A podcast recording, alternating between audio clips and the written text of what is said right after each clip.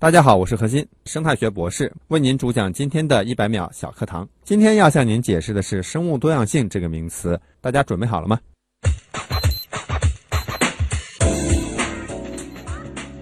生物多样性是指生物及其环境形成的生态复合体以及与此相关的各种生态过程的综合。那么，包括我们所熟知的动物、植物、微生物以及它们所拥有的基因的遗传和它们的生存环境之间所形成的这个复杂的生态系统。生物多样性它其实是分为三个部分的。那么最微观的一个部分呢，就是我们说的叫遗传和基因这方面，所以叫做遗传多样性或者叫基因多样性。它所指的呢，就是一个生物体它本身它拥有很强的、广泛的这样的一个遗传密码，包括它的一个基因库。那么第二个层次呢，我们说叫物种多样性。那么物种多样性呢，其实是很显而易见的，就是我们平常都能看到的，大家所认识的这种花花草草、动物、植物。那么这些呢，就代表了物种的多样性。所以我们在一个地区，比如说最宏观的，我们可以去看到这个地方有多少种植物、多少种动物，这其实就是反映这个地方物种多样性的一个概念。那么在第三个层次呢，就是在更上的一个层次，指的是生态系统的多样性。那么生态系统是什么意思呢？指的是生物和它周围的这样的一个环境所结合的这样的一个整体。那其实这也是生态学所研究的一个最中心的一个问题。所以生态系统呢，我们也可以把它分为很多不同的生态系统，比如说大家很熟悉的一些名词，比如说沙漠。高山、海洋，包括农田、林绿地，那么其实都是不同层次的一些生态系统。那么生态系统，所以它是有很多种不同的类型，所以这就是生态系统的一个多样性。那么所以就是这三个层次。节目准备好了吗？正在将内容进行智能排列。嘉宾的情况呢？正在为您检索嘉宾的特殊喜好。不用那么详细吧？正在为您安装幽默插件。你这是在吐槽吗？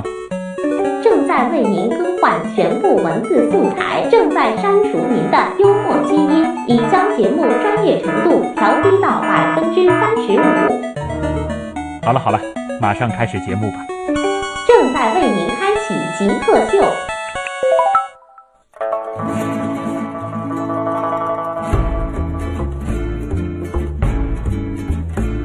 欢迎来到本周的极客秀，各位好，我是特别喜欢看那些野外科考纪录片的旭东。大家好，我的工作就跟旭东在纪录片里看到的那些野外工作者所从事的研究工作一样，我是何鑫。何鑫呢是来自上海自然博物馆，从事野生动物研究工作啊。这里其实还有一个这个小疑问，稍后呢可能也会请这个何鑫给大家来解答一下，就是呃，自然博物馆其实它也有专门的这个研究的部门。对的，嗯，你就是在这个里边从事研究的，而你的研究地点其实就是在野外。对，那其实核心它的整个的这个学术的这个背景呢，是和生态学有关的，而他自己又是一名这个鸟类爱好者，嗯啊，也偏这个博物方向。所以今天的这个主题呢，啊，有这样几个关键词，一个是生态，一个是鸟类，以及各种各样的动物。嗯，好，我们先进入极速考场啊，先来了解一下核心是怎样一个人。极速考场。核心，你是怎么样定义极客的？以及你自己曾经做过的最极客的事儿是什么？呃，关于这个问题，因为事先我也去考虑过。嗯那其实呢，我觉得我们这个从事野外工作的这个人跟极客好像还能稍微有点区别。很极客的，在我看来，然后我觉得，如果非要这样说的话，就是可能是从事一些专业的一些研究方面。嗯那么最极客的一件事情吧，我觉得可能是我曾经跟其他的一些研究者，那么跟着他们做一些在我自己所做的研究里没有做过的一些研究。嗯那么如果详细介绍的话，我觉得可以简单讲一讲，就因为我在台湾那边做过研究，然后跟台湾的一个研究团队曾经我们在山上待了十几天，然后爬山就爬了两三天，然后下山啊下了一两天这样的，然后就在山上待了十几天做这样一个研究，这是我觉得可能是我所参与的研究里面最极客的一个，就等于做了将近半个月时间的野人，对的。而且就是在山里。这个山不是我们想象中的这个旅游景区。其实，如果再详细点介绍，这个山其实大家可能还真的跟旅游景点能挂上，就是啊台湾的泰鲁格国家公园。哦，啊，但是大家去的是下面的峡谷，嗯我们是在这个三千米以上的这个山顶上。我们是怎么到山顶的呢？我们是从一个山的三千米下到了几百米，然后再爬一个几千米，然后再下一个几百米，最后绕到我们要做研究的那个山头，然后在上面待了十几天啊，就是那个上面就是荒无人烟吗？应该也差不多，只有一些登山者啊，啊，其他就没人了。但是真的是一个很野的环啊，境了，就是一个比较野的一个设施也非常的原始。嗯，就是因为我自己做研究的地方，可能原来一直是在我们江浙一带，嗯所以可能去的一些野外呢，并不像那边的这种爬山这样的很辛苦。当时觉得还是比较酷的一件事情，嗯尤其是尤其是因为那是我当时去台湾做这种课题的交流嘛，我到那儿第二天就跟他们上山了。是做什么研究呢？其实跟我在大陆做的这个研究也类似，也是在山里面去追踪一种动物。嗯台湾那边有一种这个鹿叫水鹿啊，但是这个水鹿呢，虽然更广泛的地方的分布，比如说在东南亚、南亚也有分布，但是它是生活在水边的。但是在台湾这个种群呢，它是生活在山顶的。啊，所以我们想找到它，必须要上到这种三千五百米以上。我们的任务是找到它，抓住它，给它套了项圈，呃测了身体指标，再把它放掉，然后再跟踪它，看它在干什么，看它在吃什么，看它就是这样的一个工作所以得在那儿要待十几天。啊。对下面一题呢，也是我们的必答题啊，就是找一个事物给极客代言，你觉得什么合适，并回答为什么？我觉得对于我们这个专业来说的话，如果很极客的一个东西，一定是望远镜。啊、没错，对于就是做野生动物研究的人，肯定身上一定得带有望远镜、嗯。啊，就是你因为动物不会离人很近，尤其是野生动物都会看到人老远就跑掉嘛，所以望远镜肯定是我们必备的一个东西。那么另外呢，可能就是穿着偏迷彩或者说户外一点的啊，举个望远镜，一般看到这种人的形象，一般就是做野生动物研究的人。哎，其实你倒是描述了一个挺好的一个一个 logo 式的这个形象啊，就是举一个望远镜，然后穿一个迷彩服，嗯，迷彩就很有这个显著的区别了啊，它是为了怕这个惊扰到动物。对。的，核心喜欢的东西其实还面挺广的啊，这个看了一下，就是你其实这个啊、呃鸟类啊，然后包括这个哺乳动物，其实都有涉猎，包括之前还有这个啊、两栖类的啊嗯啊爬行动物，其实也会涉足嗯啊，还包括古生物。嗯嗯，那就分别找几个你最喜欢的这个代表性的这个物种吧。呃，鸟类最喜欢什么？我觉得代表性的物种，你说如果说鸟类的话，其实我觉得鸟类其实就是我们身边的这些鸟类，嗯那我都是很喜欢的。为什么呢？就是因为有时候也会帮人普及的一些活动，很多人说一定要看到很啊濒危的、很难见到的，但是我其实我觉得鸟类，尤其是我们身边太容易见了，嗯所以身边很容易的，比如说我们楼下就能看到白头杯啊、麻雀、乌冬这样的鸟，我就觉得这些就是我很喜欢的鸟类。啊，不会非要这个挑一个这种特别稀有的。嗯，对对，嗯啊，就哪怕是麻雀、乌冬这样的。嗯对，嗯嗯。呃，那古生物呢？古生物的话，其实我喜欢的肯定还是跟鸟类有点接近的，就是那些啊，我们一直说的有点类似于鸟类的。一般古生物学上有一个专业的一个说法叫飞鸟的啊小型兽脚类恐龙嗯啊，就长羽毛的那种啊，长羽毛的那种啊，啊就这一类都喜欢。啊，对的。嗯，那除此之外呢？哺乳动物有没有特别喜欢的？哺乳动物的话，其实如果一定要挑喜欢的，因为我本身原来做的研究做的也是鹿啊，因为我到台湾去做的也是一种叫水鹿，嗯然后我在咱们这边做的研究，当时做的一种动物叫獐。嗯就是一个反犬旁一个那个刻章的章这个字，那它也是一种鹿。那么如果挑喜欢呢，因为我毕竟跟它这一类的动物接触比较多或者感情比较深吧，我觉得还是比较喜欢鹿，嗯，尤其是也会用鹿来做一些标志，我觉得也是很好看。因为你是鸟类爱好者啊，所以这个有统计过这个自己认识多少种鸟类呢？呃，这个还真的，我们作为观鸟爱好者，很多人会那个图鉴会算啊啊，自己已经看亲眼在野外看到过多少种鸟类。嗯那么我自己，呃，因为观鸟已经有十十来年了嘛，啊反正一直也就这么统计着。因为我如果我印象对的话，应该是呃五百多种吧。那我们说，很多时候我们不比自己看到多少种鸟，嗯原因是很多种鸟它分布地方是很局限的。嗯比如说，我们中国一千三百多种鸟，你想看到，比如说某某某某鸟，你只能去西藏某个地方，或者说新疆某个地方。但因为，比如说我可能去过一些地方，所以我就看到这些鸟。所以我们说，一般观鸟者啊，自己记录自己多少种鸟，其实对自己一个交代而已啊，你跑的地方多了啊，你自然看到的就多。而且有时候这个还是要跟时间和金钱成本要挂钩的。对，到处跑，其实这个成本还是挺大的一件事儿啊。下一题呢，这个是专门用来考博士的啊，哦就是说你的博士论文写的是什么？呃，我的博士论文其实名字叫做啊、上海地区重印如章的啊、空间行为生态学 就是做章的研究的嗯嗯。所以上海地区现在章的这个分布还是有一定数量的。呃，其实章因为我这个前面有一个定语嘛，啊叫这个上海地区重引入章重引入、重新引入啊，的章，重新引入的啊章。为什么呢？就是章这个动物呢，我刚才讲是一种鹿，这种小鹿呢，其实在一百多年前已经在上海消失了，灭绝了，已经没有现存的这个种群了。但是当时我们导师啊实验室给我安排的这个课题呢，其实就是贯穿在把这个章从现有的一些分布地，比如说浙江舟山，然后引回到上海。然后我当时做的一些研究呢，就是把也放到不同的环境里，然后来看看这个章是怎么生活的啊。就其实哎跟刚才我们说的那个一样，你就把这个章放出去之后，看看它在哪儿吃东西，吃的什么啊，睡在哪里，跑到哪里，就类似。真发现极客秀现在咱们访谈的嘉宾多了啊，越来越多的内容产生了一些关联。我就记得咱们之前有一位做这个城市生态的这个嘉宾，他就提到，现在上海的一些这个郊野的大公园，现在也会记录到一些这个章，对是当时你们放的是我，们放的。原来是这样啊。那么就是这些主要我们就是把它放到一些这种大公园里去嘛。其实也放了真正的一个一些野外环境。上海有这样的野外环境吗？有的。当时做研究时间最长的就是在南汇东滩，嗯。啊，大家可能也听说过这个地方，嗯，那个地方就是比较一个纯野外的一个环境，但是因为它是，呃，围垦后的一个地方嘛对，所以它一直在处在一个不断的这个建设或者土地利用在改变的一个过程中，嗯。所以虽然我们说它叫做南汇东滩野生动物禁猎区，但因为它不是一个保护区嘛，所以它有时候经常变来变去的，所以我们说这个地方的动物呢，其实面临的危险还比较大，尤其是比如说包括我放的这个章在那里生活，因为我跟踪它也就跟踪了一年半，对就是跟踪了十几只，然后之后呢这些项圈，比如说没电了或者怎么样了，就是就不知道它们去哪儿啊不知道怎么样，所以说，就是这关于这些这个动物保护的嗯一些问题，还是需要更多的去普及。对的对的。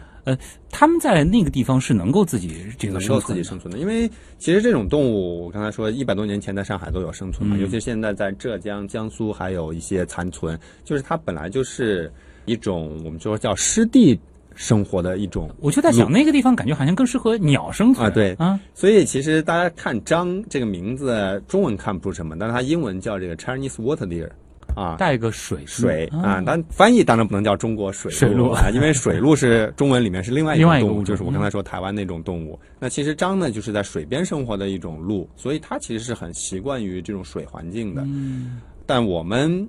刚才你也说到，比如说在公园里面现在能看到一些，那是因为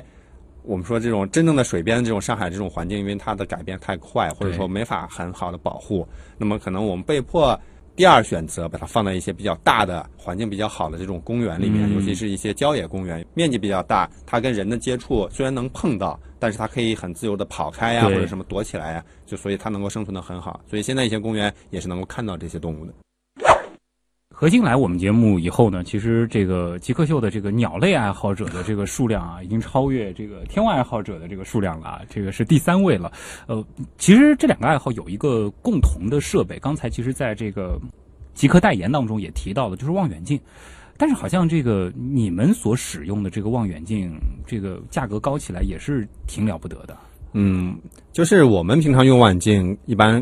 啊，可以分为双筒望远镜和单筒望远镜。双筒望远镜就是我刚才说的可以用来代言的这个，对啊，举在手上的。那么这个望远镜呢，一般来说啊，国外的一些品牌还算可以接受吧，就五千块左右的这价格已经挺高的了啊，但是还有更好的就要上万块了。但是单筒望远镜呢，一般来说就会买这种德国呀、奥地利的品牌，那么他们可能会更贵一些，要起码两三万块钱吧。单筒望远啊，镜。单筒望远镜。其实观鸟望远镜跟大家很熟悉的，我们平常俗称那些为大炮的这些啊。啊，这种摄影的镜头是类似的。哦，它都是要啊有很多的镜片，它不同镜片使用不同的材料，然后它最重要的一个功能就是要色彩要还原的好，嗯，就是不要把一个动物颜色看错了，这否则就是我们可能就会把动物认错。啊，这个其实就和这个天文的这个望远镜的有一个本质的区别了啊。一个呢，只要追求这个进光量够大；嗯一个你要追求这个色彩的还原度，所以价格就很高了。嗯啊，价格很高了，大家应该猜到我要接下来问什么了。就是这样子一台望远镜，您刚刚说到了是可以到呃两三万一台对。好，那请问您一年的收入大约可以买几台这样的望远镜？哦，一年的收入，刚才我还是。你刚刚说了一个比较精确的一个参照物啊，大约几台？其实还好，因为我才刚从原来的这个华东师范大学从事完这个博士后的这个研究工作。哦，啊，然后我们在博士后期间的收入其实是很微薄的，嗯因为是主要还是追求于做研究嘛。然后现在才在刚到了我们新的这个单位叫自然博物馆，嗯，所以啊，收入方面呢，其实我还真的不知道不知道啊。啊，但是如果说是问之前的话，之前的话，我们这种一年的这个收入，其实还真的不如可能说你本科毕业就去找工作这样的收入。可能一年的收入也就买个一两台两三台这样的设备嗯。嗯因为更多的时候是靠课题的补贴呀、嗯这样的。因为本身的收入能做我们这一行，还还去做博士后研究的，我觉得很多人确实是因为他还爱好这些啊，这个愿意这个，否则蛮耽误时间的。做了那么久，啊，还有一个小问题啊，回答起来会比刚才轻松一点啊，嗯就是如果可以不考虑其他所有的情况，最想做什么事情？呃，其实最想做的还是做研究工作。嗯但是如果不考虑任何情况下，当然想去啊、比如说旭东刚才说的一些看的一些纪录片里面去的那些地方做研究。非洲啊、南美啊、这个新几内亚啊啊这样的地方去嗯嗯，啊，是因为那些地方可能就没怎么接触过，然后它的这个整个这个生态系统比较的有特点。像我这种做野生动物研究的人嘛，啊肯定喜欢去野生动物比较多的地方。那么相对来说，因为我自己从事研究的地方一直是我们中国的东部地区，人太多，然后动物呢相对来说比较少，而且呢，我们说比较大的动物或者说比较显著的动物嗯比较少，没有那种很壮观的一些景象。但是其实呢，话再说回来，就是真正到那里去做研究，肯定也不是只是想象中的去像去旅游一样啊，肯定还是很艰苦的。所以，像我自己，如果稍微考虑点现实条件的话，其实我更想做的，比如说是我们中国的啊，比如说一些野生动物也很丰富的地方，比如说像青藏高原，嗯像这种新疆啊，像这种云南这样的地方，立刻实现一个愿望。立刻实现一个愿望。嗯，现在就可以到那里去做研究呀。那我们的这个极速考场呢，先进行到这儿啊。呃，稍后呢，我们将会和何星啊来聊一聊啊他的专业以及嗯生态学。极客高科学。欢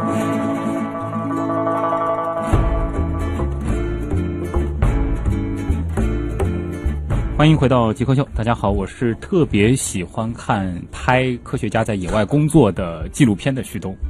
大家好，我是何鑫。啊，就是旭东在看的那些纪录片里面的那些人所从事的这种研究工作，我也就是做这样的工作的人。啊，太酷了！何鑫的日常工作其实就是会去野外做这样子的研究。那嗯通常去一次要多久呢？通常，因为我刚才也介绍了，因为我做研究的地方离我们上海也比较近，嗯所以通常来说的话，一周之内就可以完成的。所以相对来说，也是我不是很喜欢的一个地方，就是因为去一次时间太短啊，然后去的地方又很近。啊，会出现就是一个地方要去很多次的。会。的，因为像我们做研究，很多时候重要的是重复性，嗯尤其是对于动物来说，它不同季节都不一样啊。所以像我的话，包括之前到现在，那么每个月啊或者每个季节，基本上比如说要去江苏呀、啊浙江呀这些地方会要去跑一趟这样的。嗯在那儿能够看到哪些比较好玩的动物呢？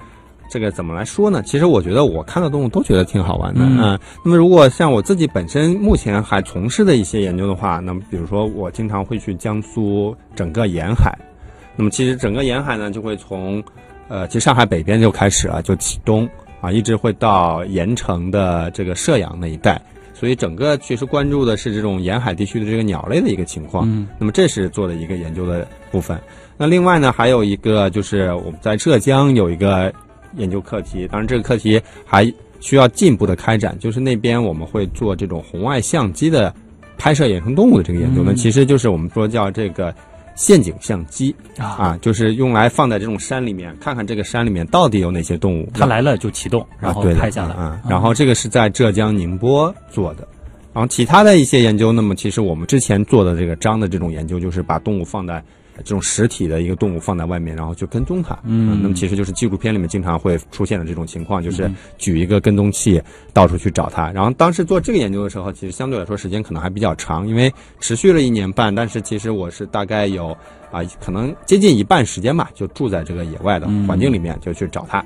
啊，就每天的醒来的事就是找它，然后找到它的一个方位，嗯记录它的这个位置，可能存在的一个位置，然后回来再用软件来算它到底在干什么。这样，所以经常会出现，就是我们如果说给一个动物做了一个标记，或者说带了一个装置，呃，可能此生就再也不会看见它的实体了。对，所以像我们在野外有时候能遇到这样的情况，呃，之前跟踪的这个章还好，因为它的活动空间因为是陆地的这个鹿嘛，在地上跑的，它不会跑得太远，也没有很强的一个迁徙性。给我感受很深的就是，曾经我当时在台湾做研究的时候，帮我们当时在台湾的同学有跟过一种鸟，叫黑脸琵鹭。啊，是很濒危的一种鸟，全世界数量可能只有啊一千多只。嗯，然后这种鸟是在台湾越冬的。然后这种鸟当时我们也是做类似的一个研究，就是想方设法啊在一个呃合情合理的一个条件下，给它上环然后又补几只，哦然后给它上了这个环，尤其是还给它上了跟踪器，嗯，就是一样的跟我跟踪章，然后就地释放。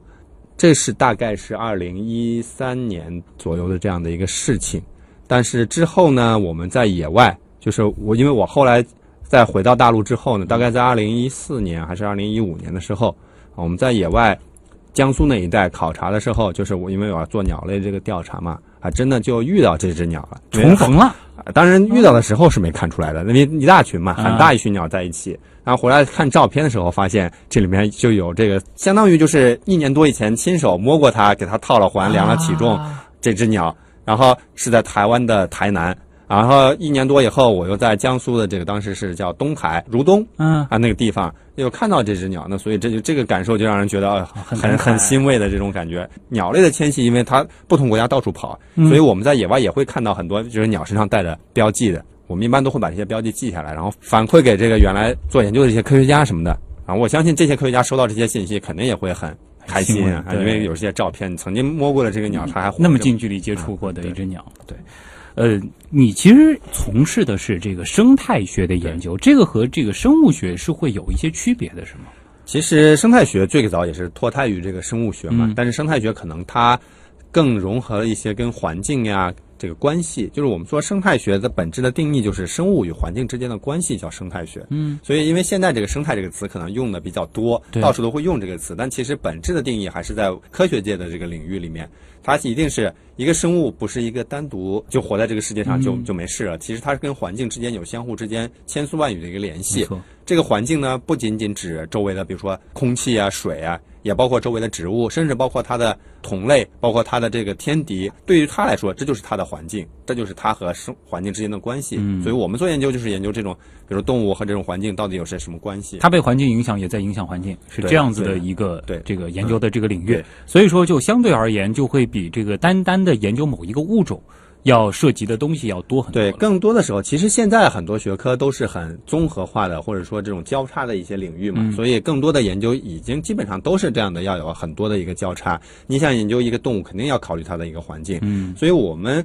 如果更简单一点的话，跟一些呃实验室里的生生物学的一个最显著的区别，就是我们要到户外去，要到野外去看它这个动物或者说植物或者说整个这个生态系统，它到底是怎么样的一个情况，要靠实地测量的一些数据。而很多时候这种数据呢是没有办法在实验室里复制的。更多的这种生物学的研究呢，可能我在实验室里就能够模拟出一个条件，我就能做这样的实验。嗯而这种周期呢，比如说可能很长，可能很短，但是基本上都是可以复制的。比如说我这一轮实验做完，我可以再做下一轮。但是对于我们来说，比如说我这个动物套了这个项圈，它怎么样怎么样了？如果它消失了，就没有重复性了。我再找一只动物，其实那是另外一只动物的生活了，对就不是有重复的这样的一个概念在里面。所以很多的这个生物学的这个研究，它是在这个实验室当中的，而像生态学，它可能更多的就得走出去。啊，对的，嗯、啊，就是一个一边是往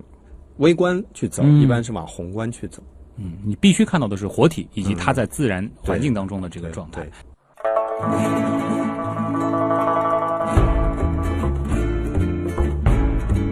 欢迎回到极客秀，大家好，我是特别喜欢看那种拍摄这个科学家在野外科考啊、这种纪录片的旭东。大家好，我是何鑫，就是旭东所看的那些野生动物纪录片里面那些人所从事的工作，就是我所从事的工作。啊，特别羡慕那种工作啊！但是作为一个真的干这个工作干了好多年的人，你觉得这种工作体验如何？我觉得体验很好，还是很好，而且还需要号召更多的人从事这样的工作。就所以我没有白羡慕是吗？真的很好玩。其实是这样的，就是我个人会觉得，尤其是我们经常比如说看那些欧美的纪录片，嗯出国开会啊什么的，也接触过真正比如说他们在非洲呀，在这种热带雨林里做研究的这些外国人嘛。那其实很多情况下，除了很多人本身就是当地人，他本身的环境就很好，他就在这里做研究，而更多的这种都是西方的，尤其是英美这样的人，就是他们不用去考虑很多的东西。他爸妈也支持他去做一个这种在非洲草原上待嘛几年，去跟踪一种动物呀，或者研究某种植物呀这样的工作。嗯，那其实呢，我们觉得中国，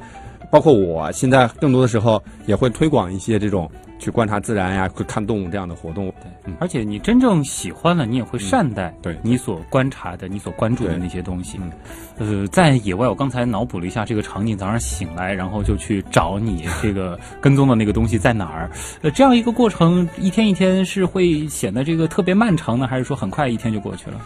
我觉得还是比较快吧啊，因为其实动物是活的，它不是死的。比如说我昨天知道它在这个位置，我最后收到它的信号，但是我第二天再去的时候，啊，它不在这儿了。嗯，那我要去再找到它，我就想知道啊，它为什么就跑了呢？它为什么要去那边呢？那么其实这样一天一天的积累，其实每天都还是有一些新鲜感的。尤其是虽然我是在野外去跟这种动物，但其实真正的野外环境，包括可能我们上海的一些公园绿地这样环境，你还是能够遇到很多其他的动物和植物、嗯啊，尤其是很多其他的野生动物出现。那其实每天都可能有一些新鲜感在里面。现在其实这个核心这个博物这一块儿啊，也已经这个挺厉害了，这个认识的物种也比较多啊，是因为在野外待的时间长了。在野外待的时间长只是一部分吧。啊其实像我身边所接触到的更多的这种可能爱好博物学的一些朋友呀，他们更多的都不是做野生动物研究的，他们也认识很多的动物和植物，其实就是自己愿意去看，甚至在城市里面就能就。学到很多的这样的一个知识，就是我们其实城市的公园绿地啊环境里也能找到很多的动植物。那当然更不要说这些朋友，包括我们一起去旅行的时候，比如说去到啊、外地啊这种山里面啊河边啊，那么可能大家都是各有收获了啊。对，呃，能讲一讲你最开始是怎么考虑，就是走这样子的一个方向？说我从小就因为就喜欢这种动物和植物，小时候也喜欢看这样的纪录片啊啊小时候就喜欢，小时候肯定是看不到什么纪录片啊，小时候都是动物世界。后来中学以后，应该才会有才会这种片子，嗯这直接原版的一些片子能够看到的。包括那个时候也会买很多这种动物的一些书，当然肯定也没有现在这么丰富。然后也喜欢，比如说去自己家楼下呀，去看看这些花花草草啊，甚至抓点虫子呀什么来养。嗯然后，所以到中学之后嘛，开始有生物学这个课，比较喜欢，那个时候也就想着去学生物了。再往后面嘛，就是去考大学。那么考大学，其实我当时是填报的专业，第二个志愿没有填生物学，其他都填的是生物学。全部都是和生物第二个学为什么没啊？填呢？第二填的是古生物学。反正都带生物两个。啊，但是后来进大学的时候，因为啊生物学的这个分啊还比较高，然后我被录到了计算机系哦，后面还转过一次专业。啊，所以蛮奇怪的，就是后来我就转了一个专业，然后因为确实是还是不适应，还是想就毅然决然就是要啊学生物，所以就是那个时候就去听生物学的生物系的课啊。呀，或者这样的，然后后来还是转到生物系去了。嗯，所以算是一个就是从小的一个爱好者，啊，对对。然后转成了这个生物方向的一个研究人员。对。嗯，这算是圆梦啊，还是对所以现在的工作应该是觉得挺幸福的。啊对，因为能够跟自己喜欢的东西啊联系比较多嘛，相当于嗯。本科学的是生物，啊，我们本科叫生物科学，生物科学，啊，而且是华师大嘛，因为是师范的一个专业，嗯。更多的同学，呃，可能三分之一吧都去做老师的这样的，然后另外三分之一嘛，可能就去读研究生了。那么，所以读研究生的时候就要面临一个选择嘛，就是大家更多的人其实是去读了这种生物专业的这个主体，尤其是现代我们叫生物专业，更多时候现在被叫生命科学嘛。是所以更多的人去做了一些啊微观的一些研究的工作，比如说分子生物学呀、细胞生物学这样的领域。但是我因为个人还是比较喜欢这种活生生的这种动物的一个外面的一个形象，所以还是去学了大一点的这种生态学的这样的专业。嗯，所以就这样一步步啊对啊过来了啊嗯啊，基本上这个脉络是梳理清楚了。那其实你在整个这个啊，包括就是说学习的这个过程当中，研究生的这个过程当中，呃，自己也一直在外边做这个科普相关的事情。呃，只能说就是。呃，力所能及的吧，啊就是有空闲时间的时候会做一些，尤其是因为我们也是那个上海野鸟会嘛，嗯然后经常也会组织很多的这种科普的一些活动，尤其是面向公众的一些普及的，尤其是带领大家观鸟呀，或者说看这种植物、动物呀、这种活动，所以也是希望更多的人能够关注身边的自然环境嘛。嗯，就是类似的活动，你也一直是会这个带队去啊，也会带带大家去认一认。对，啊，这个跟核心出去认一趟，应该收获也挺多的。就是说，呃，基本上天上飞的、地上走的，只能说是上海的，比如说城市的啊，如果说天上飞的、地上走的啊，或者说简单的动植植物呀，还是能够认的。但是我们说这个生物，尤其是认动物和植物，其实有时候在我外面会带领大家观察的过程中，其实并不是一个很主要的一个内容。嗯就是我更多的是希望，比如说带领的小朋友知道他的名字，只是很简单的一个步骤，或者说我都不希望。大家过分去追求，比如说这一定知道这个是什么鸟，这是什么植物，关键是让他自己去观察，这到底是长什么样子的。嗯，那么如果你想知道它是什么，我们现在市面上有很多很多的书对，啊，你都可以用自己的参考书，我自己去认。我更多的是希望大家，比如说怎么认，就是你到外面，我怎么就能看到这边有只鸟，你就往哪个地方去看、哎啊？我看这个植物，我是看它跟这种它长在什么地方，而不是告诉他啊，这个植物是某某某某草，嗯然后大家就走了。就更多的是要告诉他，在这个自然的状态下，它会出现在哪儿，对对它会有一些什么样的这个反应，以及它为什么会长成这个样，子。这是我有时候会带带的时候，希望大家所得到的，而不是说就是大家记了一堆名字回来都对不上了。嗯，这有机会得听听何老师的课啊。好，这里是正在为您播出当中的极客秀。那么接下来的时间呢，咱们要留给网友了啊。这个跟动物、跟生物有关的话题，往往能引起很多的问题。我们进入问题来了。你心目中谁是 Jake 呢？比如说年轻时候的乔布斯，我就可以把它理解为一个 geek，然后做一些东西，然后非常拼啊。斯诺登，Facebook 那个叫什么来？Zuckerberg，王小川，扎克伯格。我记得那个苹果收纳了一个就是网络天才到他们公司的，那人叫名字不记得了。乔布斯算吧？比尔盖茨，马化腾，有有个同学就是这个样子。我室友，他就是。呃，我觉得极客应该是身边的那些人，而不是一些很著名的人。问题来了，问题来了，问题来了。有位网友叫抹茶宝宝啊，他好像这个了解到你有一个这个黑技能啊，说是能够靠听就能够分辨出不同的鸟，呃，这个是真的吗？怎么做到的？呃，这个呢，其实我们说是只是在某种程度吧。嗯，其实像很多的观鸟者，观鸟到一定程度，有几年之后都能够做到这一点，就是我们能够在日常生活中听到一些比较熟悉的一些鸟的声音，还是能够分辨出来的。嗯比如说上海最常见的可能十几二十种鸟，我相信类似于野鸟会啊，类似于这样的朋友呀，都能够做到。比如说走到外面能听到这些不同鸟的声音，它到底是什么鸟？但是比如说，假设把我们真的放到不同的环境啊，放到比如说这种像西藏、新疆这样的地方，嗯你再放一放鸟叫，这个就是听不出来了。这个就需要再去认识。他问为什么能做到这一点？其实我觉得这个就是熟能生巧。嗯，听得多，看得多，然后我看到这种鸟在叫，我能够联系起来，然后把这个声音联系起来，就知道以后这种声音出现，就意味着这种鸟可能在旁边。你知道我看到这个问题的时候，脑补出来的这个黑技能是怎样的吗？就是天蒙蒙亮的时候，我们说晨光始的时候，呃，你这个打开窗，听到外面一阵喧嚣，然后就准确的报出了啊，这里有多少多少只 什么什么鸟。这个在上海还是可以做到的。哦，啊上海可以做到。啊、上海尤其是城市绿地这种鸟的声音，大部分还都是能够分辨出来的。基本就听一耳朵，哪怕是一群鸟在叫，也大概知道就有哪些鸟了。对对对这里倒是想这个，请您这个分享一个小经验啊。有的时候我在这个这个野外，或者说是在这个一些这个绿地公园里面，也偶尔会听到一两声这特别好听的这个鸟叫。我其实想去看看它在哪儿，有什么方法可以这个寻声去寻鸟吗？其实我觉得方法很简单啊，就是我们人呐、过多的可能更依赖了自己的眼睛，依赖了视力，就忽略了自己耳朵。其实人的这个听力虽然跟一些动物不能比，但是还是蛮强的。就是你通过靠自己的耳朵就能够去分辨一些方向，这个声音的来源，然后你去来来到这个来源附近，再睁开眼睛再去找，可能会更方便一点。尤其是可能鸟的一些活跃的一个方位，如果我们看鸟观鸟观多了，可能会熟悉。比如说这个声音，可能意味着这种鸟是在这种低矮的灌木丛里面，我们就到往这里看。可能声音来自于这种树丛上面，我们就往上面看，就可能能够找到。听多了你就知道这个声音它嗯，对可能是具体是在高的地方，还是在一些灌木丛里。对，但其实就像我们说的，就是我们每个人都说话，但是如果是一个陌生人说话，你可能听不出他是谁；但是熟悉的人，只要是声音出来，你就能听出他是谁，这是一个道理。而且你可能一听知道是哪种鸟的，你就更知道它嗯可能出现在哪儿。对的，嗯。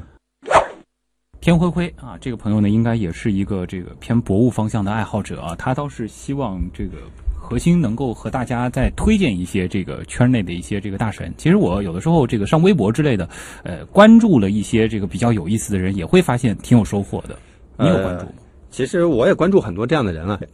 对于野生动物研究者来说，有一个名字肯定是一直是让大家都很很崇拜的。那么其实就是他的名字叫乔治夏勒。然后是一个美国人，他现在已经八十多岁了，但是他每年都来中国，而他在中国最早跟中国合作做了熊猫的研究，做了藏羚羊的研究，啊，做了其实很多我们耳熟能详的现在的一些很濒危的一些大型动物的一些研究。而这个老师呢，我有幸跟他聊过天。包括我自己很多做研究的一些困惑，他也做了一些解答。尤其是我也给他说了很多，比如说谈到一些我们现在中国呀做研究，或者说我们现在所面临的一些困难或者问题。尤其是我想跟他说的，就是更多的我们的同学或者更多的啊这个圈子里的人，一方面很多人感兴趣啊，但是。感兴趣的同时，就是真正做这些野外研究的人仍然是比较少的，而做这些研究的人，很多时候还找不到自己的一个出路。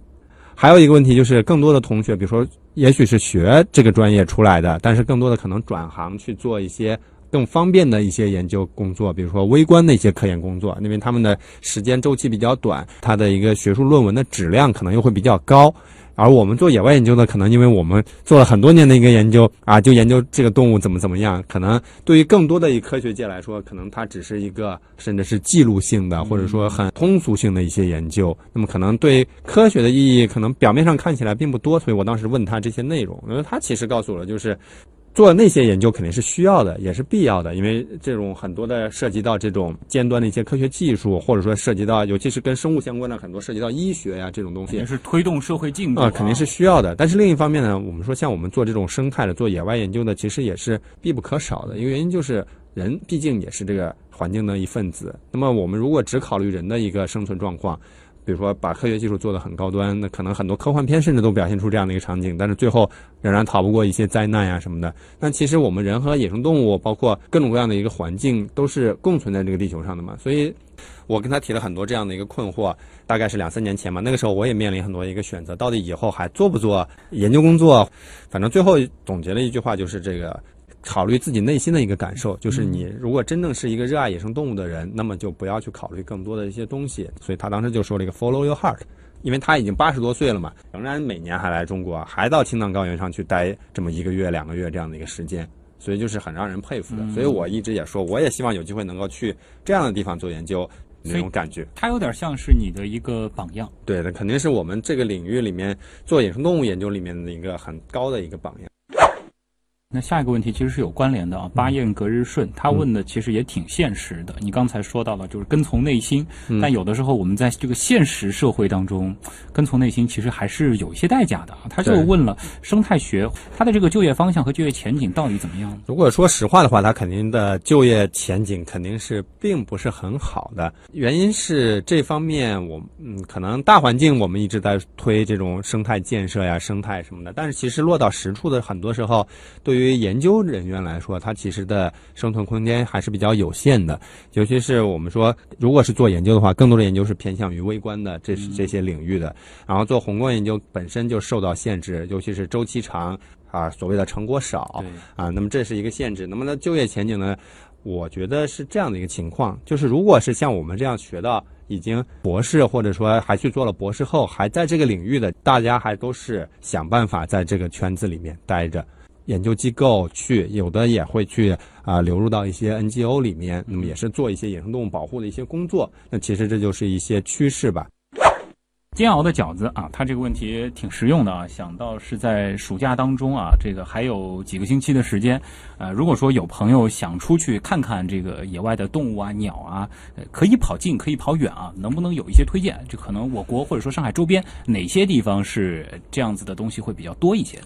呃，其实上海周边的话，相对来说，因为东部地区嘛，还是比较少的。可能大家如果想看到，只能看到更多的鸟类。嗯。那么这些鸟类呢，还需要一些专业设备。但是我们说，如果去一些西部的一些地方，那么可能它其实看到野生动物的几率要更大一些。比如说有机会去一些新疆啊、云南啊这样的地方，青海啊、甘肃啊，其实都是很不错的，甚至内蒙古啊、黑龙江呀、这样的地方，那么其实都是相对来说是我们国家的东北、西北、西南这样的区域，因为相对来说那边的人还是比较少。反，正就是人少了，野生动物就嗯野生动物或者环境会更好一些，看动物的几率也就更大一些。那如果说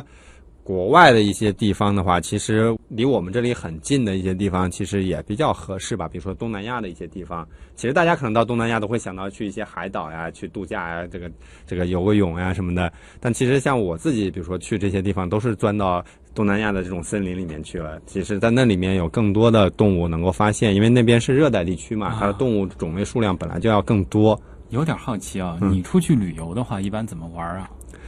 呃，一般都是选这种野生动物比较多的一些著名的一些地方吧。啊然后去这些地方之前肯定会做一些功课，搞一本这样的书，然后先预习一下，比如说这地方可能遇到哪些动物，先熟悉一下，然后就到这些目的地去找。然后一般，尤其是我们说在国外很多这种。真正的生态旅游啊，其实开展已经很多了。你真的是能够找到对口的这些当地的这些向导呀，他会能够带你去这些地方。他就是会带你去看这些东西的。其实我在国外也遇到过这样的一个情况，就是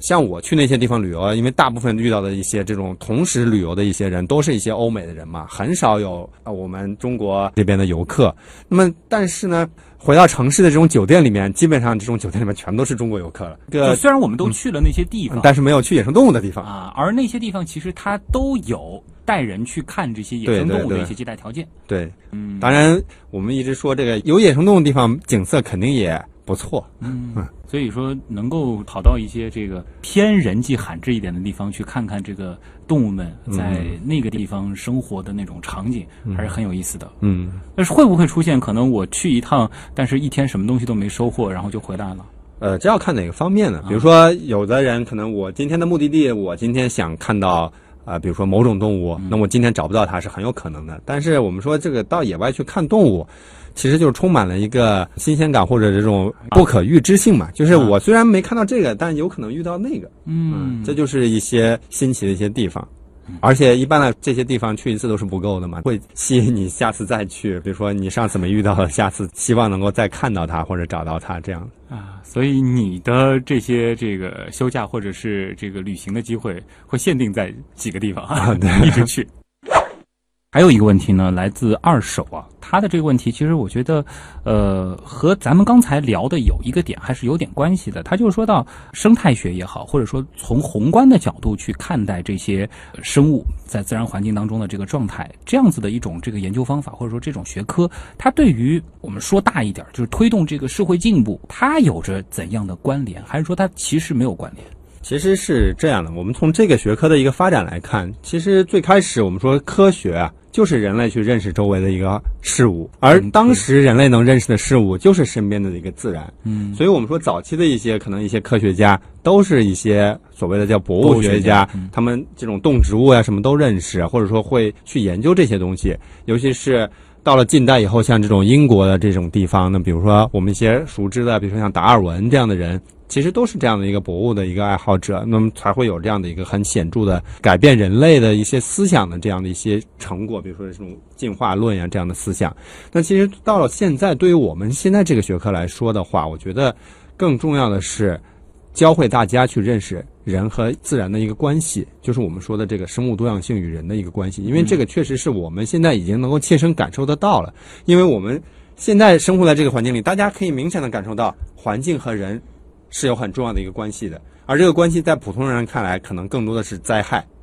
啊，今年气候变暖呀，或者说气候反常呀，或多或少可能跟人都有关系，尤其是跟人的一些行为，尤其是我们现在一直会说这种二氧化碳的这些东西，那这这其实都是跟环境、跟生物有关的。而我们更多时候考虑的可能还是这些东西对我们人直接造成哪些影响，比如说这个气候变化、天气不好或者环境不好。但其实我们说这种变化的一个背景的因素，是因为在这个我们一开始讲过生物多样性。这个生物多样性是整个这样一个地球里面，它是一个整体的一个生态系统。地球是整个一个大的生态系统，而这个系统里面每一环都是紧密相关的。那我们人类的很多行为呢，可能会破坏这里，破坏那里，那最终呢就会导致这样的一个环里面缺损的地方越来越多，那必然会导致这个环境开始往不利于生存的一个方向去变。而在往这个方向去变的过程中呢，有很多动物和植物就受到了很多这样的一个威胁。我们的一个工作呢，就去去研究这些方面的内容，那么来证明它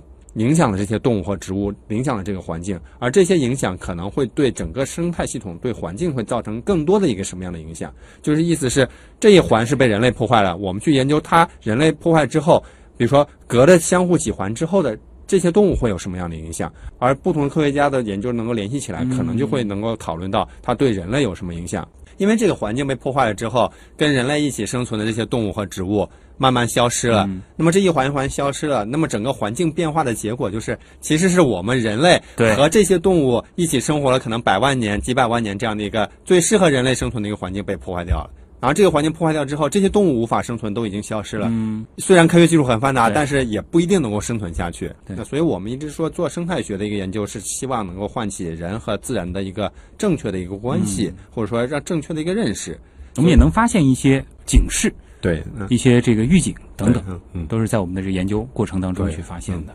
好的，那今天也再次感谢来自上海自然博物馆从事野生动物研究工作的何兴博士做客我们的极客秀啊，也是让我们重新认识了一下生态学，当然也会让我们知道，啊，原来纪录片里的那些这个研究的场景真的就是很有意思的啊。好，谢谢何兴。啊，谢谢大家。那以上就是本周的极客秀，我是徐东，咱们下周见。